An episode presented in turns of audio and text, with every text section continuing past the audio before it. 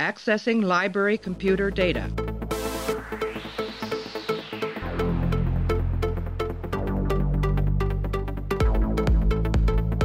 Out there, there are no saints. Just people.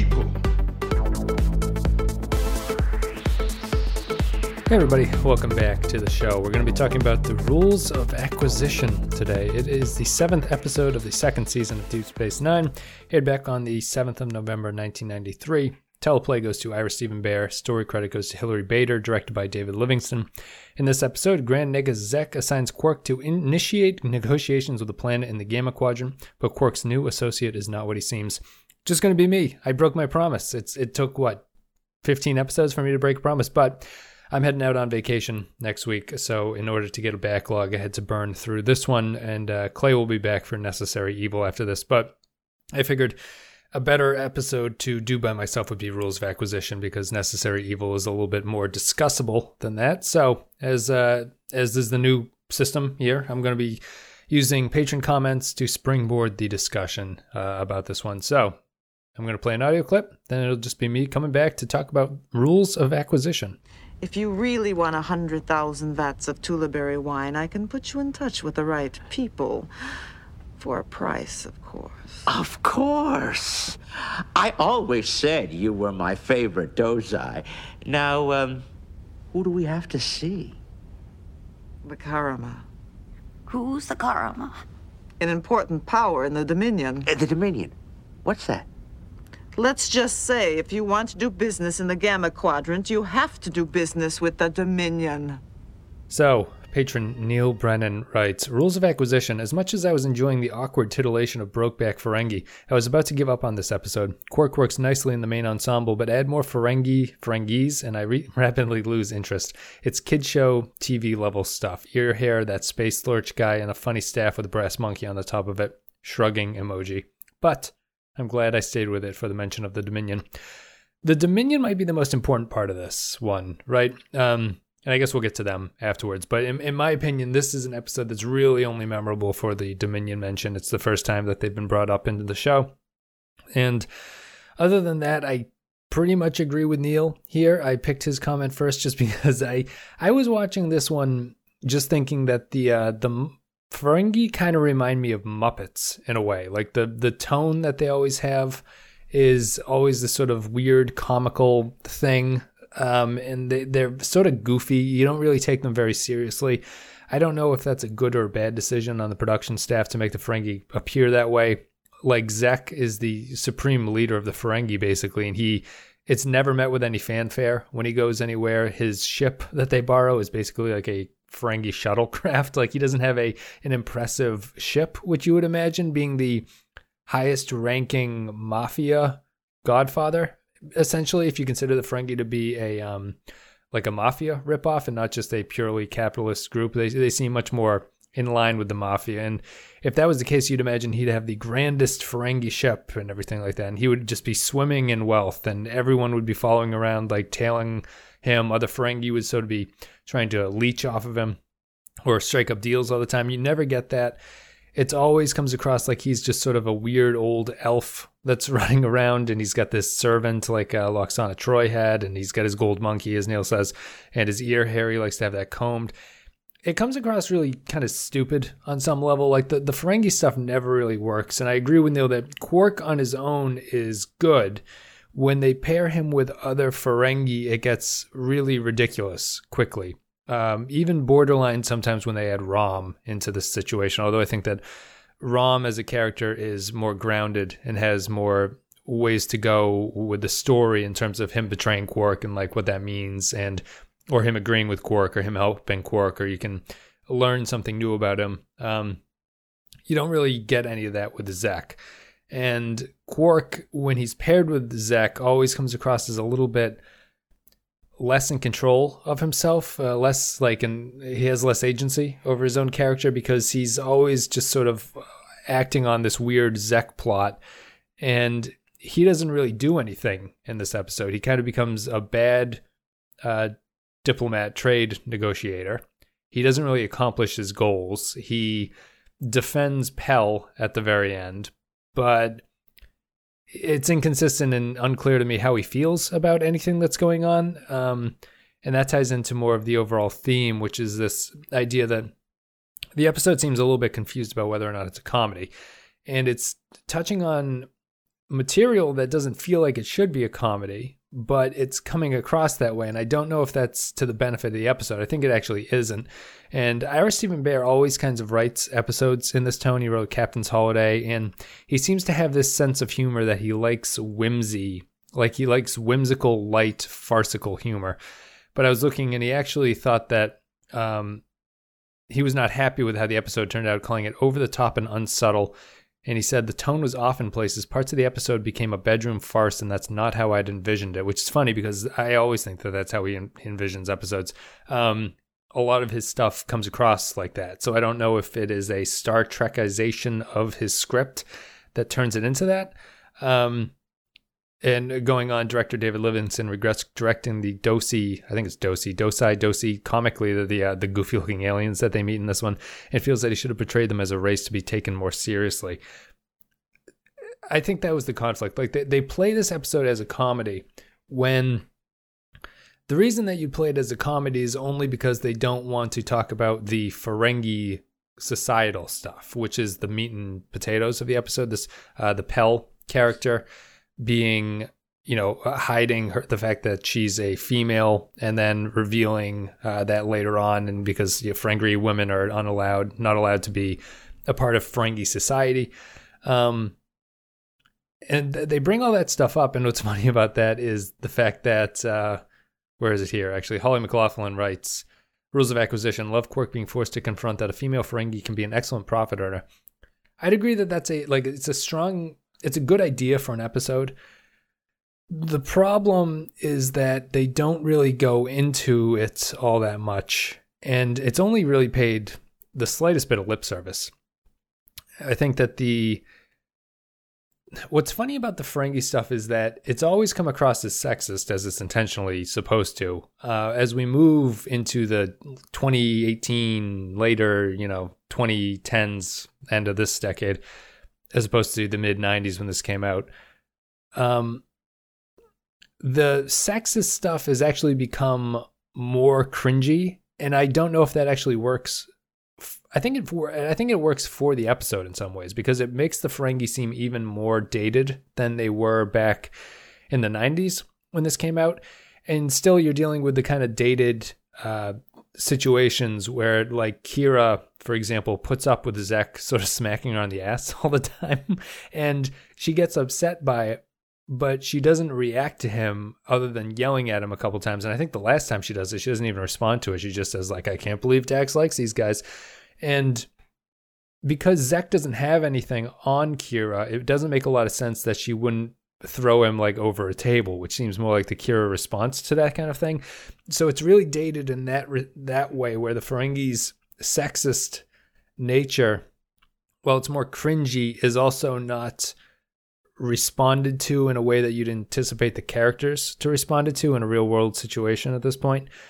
So I think that it always falls a little bit um, flat there. And because they're not willing to go into the sexist nature and um, it sounds pretty horrible to be fe- a female Ferengi really. Like they they don't they describe the the way that it is to be a female Ferengi and it sounds terrible but they don't really other than the fact that they're like oh no no females can make a profit. That's against our ways um, they don't really touch on it in any meaningful way. It doesn't really amount to anything. They don't have any. She doesn't. Pel doesn't undergo any kind of punishment.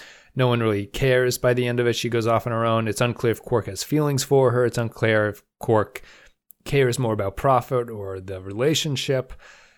And also, like the the Ferengi profit seeking thing seems odd when you pair it with this females aren't allowed to. You think they wouldn't care as long as someone was making a profit. It's it's it's just kind of the hazy nature of what the Ferengi actually are which ends up leading to a lot of frustrating episodes like this where you since you don't know what their society is really about other than the show keeps telling you that they're profit driven but they they also seem to imply that they're like a capitalist thing but they're also um, trade merchants of the 18th century like they're mercantile uh, people. They they don't really have a streamlined uh, portrayal of what they're supposed to be doing. So i think that the uh, the episodes featuring them never really know what to pay attention to because they want them to be funny because for some reason they think the Ferengi are funny, and they also want them to touch on issues like sexism, but they're not the characters that are equipped to really touch on that. Uh, let's see here. Next comment. Rules of acquisition from Zam Nuclear Vessel. Always kind of loved this one, finding Pel great before and after the twist, and this increased once I realized it introduced the Dominion. I wish more stuff established her had been uh, had reappeared. More stuff established here had reappeared, especially Pel. She could have saved us from the worst DS9 Ferengi scenes ever in Profit and Lace. Yep, I like Pel as well too. Um, I wish the episode actually focused more on that relationship between the Ferengi and the the female Ferengi role in society, and you could still have the Dominion mention uh, because the plot would be exactly the same. It would just be a refocusing of what's going on. I'd have less of the Kira and Sisko interactions with people. I'd have less of uh, the Dax scenes, which are pointless. Um, and then after that, I just I would have focused it more on Quark's conflict there, and maybe a conflict of Ferengi society, whether or not profit seeking, because Pel is clearly gifted at what she's doing. Why Quark wouldn't be stuck in between the you know the cultural remnants of Fer- Ferenginar, whatever their planet is called, where he's like, "Oh, you're a female, you can't do this." Um, it's weird to keep saying female over and over again, but that's what the show calls them, uh, and hu- human. Um, the cultural sort of artifact of that and the fact that he shouldn't care because she's so good at her job that her making money is good for him. I feel like that's where the episode really should have focused and it tended not to do that. Join Mango says rules of acquisition better than profit and lace, which I guess you agree with Zam Nuclear Wessel. We'll get to profit and lace when we get to it. Um, let's see. Should have printed this out. I apologize. Stephen Cobb says Rules of Acquisition. A generally fun episode. It is nice that they're gradually introducing the Dominion not only to the crew, but to us, the audience. It piques our curiosity as the name keeps coming up more and more. They do do a good job of introducing that. The production team actually said that it was intentional to introduce the Dominion in a more lighthearted episode to be a head fake to the audience. Um, if you are watching this without knowledge of what's going to go on, the Dominion name drop kind of comes across as a one-off Star Trek thing. You're never going to hear about it again. It's such a generic sounding name. Well, well, I'll, I'll need to wait till like Clay or someone is on to talk about the name of the Dominion. Um, but they gave them an ominous sounding name, but they also didn't really talk about them outside of the fact that the episode treats them as the major trading force in the, the Gamma Quadrant. So outside of the sinister sounding name, you don't really learn a lot. The episode is so lighthearted that you think it might just be abandoned after this and you'll never hear about it again. Uh, but that won't be the case. They, I think they mentioned them three times in season two before they are revealed on screen. So we have a couple more mentions of uh, the Dominion to go through. Uh, let's see here. So thank you, Stephen, for your comment. Uh, let's see. Matthew Ross, are you next? Yes, Matthew Ross writes about Rules of Acquisition, aka Space Yentl. Now seeing this again, it's nice to know the house elves can get together and have some fun. I actually want me some sand peas. I think the sand peas come back, actually. And Vizzini, I mean, the Grand Nagus is always enjoyable. And of course, Pel is another throwaway. As for the Dosi decaf, and with this episode, we finally get the long necked coffee cups. I didn't even notice those. Um, just the thing you need and due to the heavy seas of space. They're so important that they're in Babylon 5 too, which is speculation of the theft between the two properties. I actually don't know about that. Uh, I know very little about Babylon 5, uh, but I digress, says Matthew Ross. The foreshadowing in the barest of stories on the Dominion. Yep, pretty much. Um, interesting note about the coffee cups. the coffee cups are the the backbone of the uh, the Babylon 5 DS9 arguments about who stole what from who, I'm assuming, huh?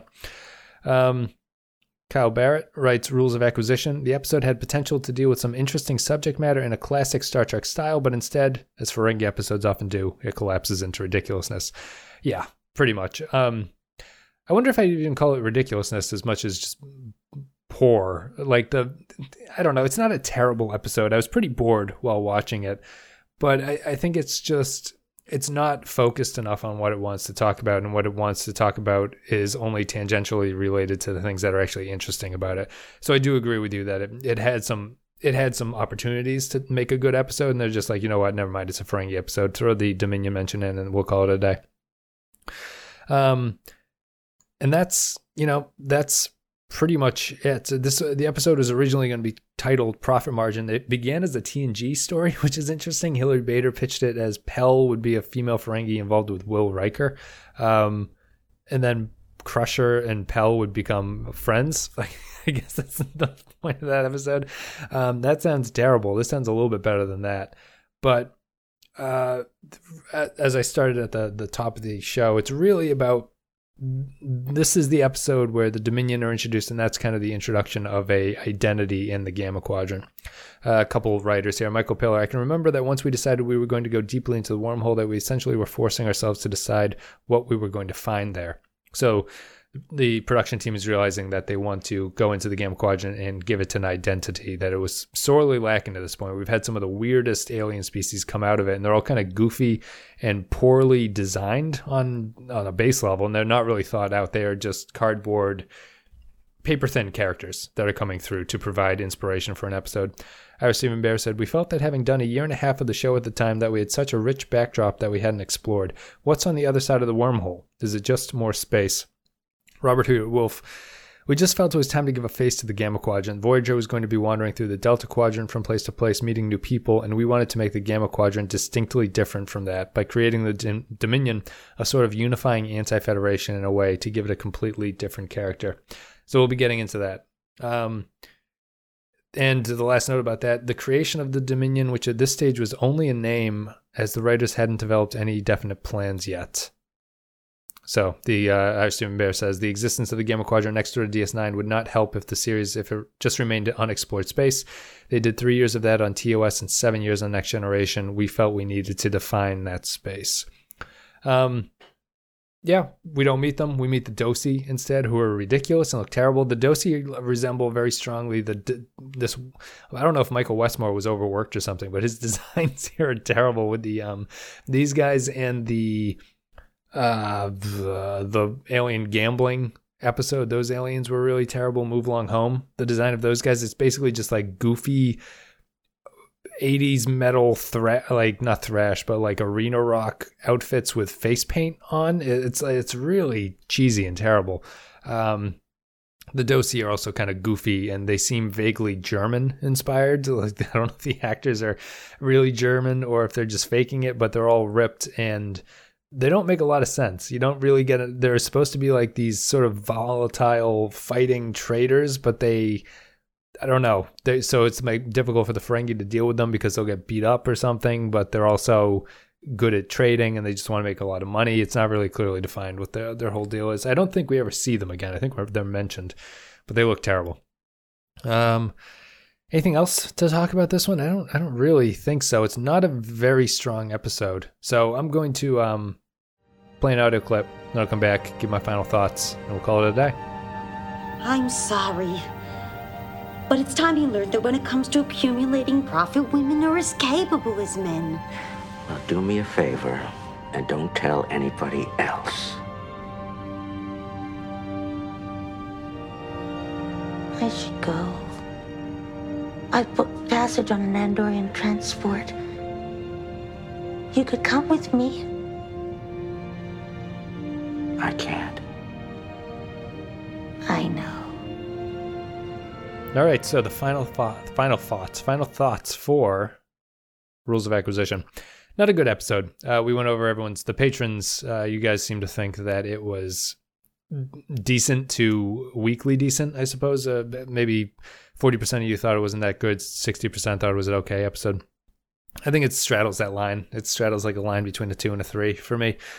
Um, I'm going to give it a two just because of how bored I was while watching it. I really don't like the Ferengi episodes in any way, shape, or form for all the reasons that I mentioned. This one is tough to get through, especially when you know that Necessary Evil is the next next episode coming up. It feels like it's just kind of a placeholder. Um, it's not. It's not something. It feels very. It was pitched as a TNG story, and it feels that way. It feels like they're just moving away it feels like they're they kind of straddled the line between the TNG episode and the DS9 episode, where they were using a TNG template to flesh out the Gamma Quadrant in this episode, and that's fine, but it still is not an interesting story to saddle with the universe building of DS9. Like the, TNG stories just really aren't very good at this point. And you'll get a sense of that when we get to Necessary Evil. I keep bringing up Necessary Evil because we recorded it. I recorded that first. Um, that one will be out on time and there'll actually be someone on it. But there's a big contrast. Like if you compare this episode to Necessary Evil, that's the difference between where the show was in season one and where the show wants to get to uh, later on. DS9, I'm talking about. And once you see episodes of what DS9 is better at doing, which are the necessary evil type stories, it's hard to go back and be like, yeah, this is an enjoyable thing. This would have been a middling TNG episode. Um, and as a DS9 episode, it's really not all that interesting. So I'm going to give it a two out of five, I think. But thank you very much, guys, for listening. Thank you, patrons, for leaving your thoughts. It's always helpful for uh, when I have to do these things alone. This will be the last uh, one for hopefully a while. I, I know that no one really enjoys listening to them, but I had to get it done to get these things out. Thank you very much for leaving your thoughts. Thank you for guiding the conversation. If you guys want to support the show and you want to leave your thoughts about upcoming episodes, you can go to patreon.com slash the Pensky file, a couple dollars a month. You can leave your comments. Um, I put a post up about the upcoming episodes and you guys can leave your thoughts and I'll read them online or on the, uh, the podcast. Otherwise, the other social media are all there. Uh, if you don't want to support the show on Patreon, the best way to support the show is to rate us on iTunes because that is the number one podcast store. So it's always nice to uh, get a rating up there. It'd be much appreciated if you guys did that. Uh, I think that's pretty much it. Hook will be up tomorrow. No, Hook has already been up. Uh, so hopefully you're enjoying Hook on the Real Ripe and Real Rotten. Uh, and we'll be back with Necessary Evil in the next episode. So thank you very much, guys. Thanks for putting up with me. Uh, I hopefully I chose the right episode to do by myself, which is Rules of Acquisition. And we'll be back with Necessary Evil after this. Thanks very much for listening. Appreciate it very much. I'll see you guys next time.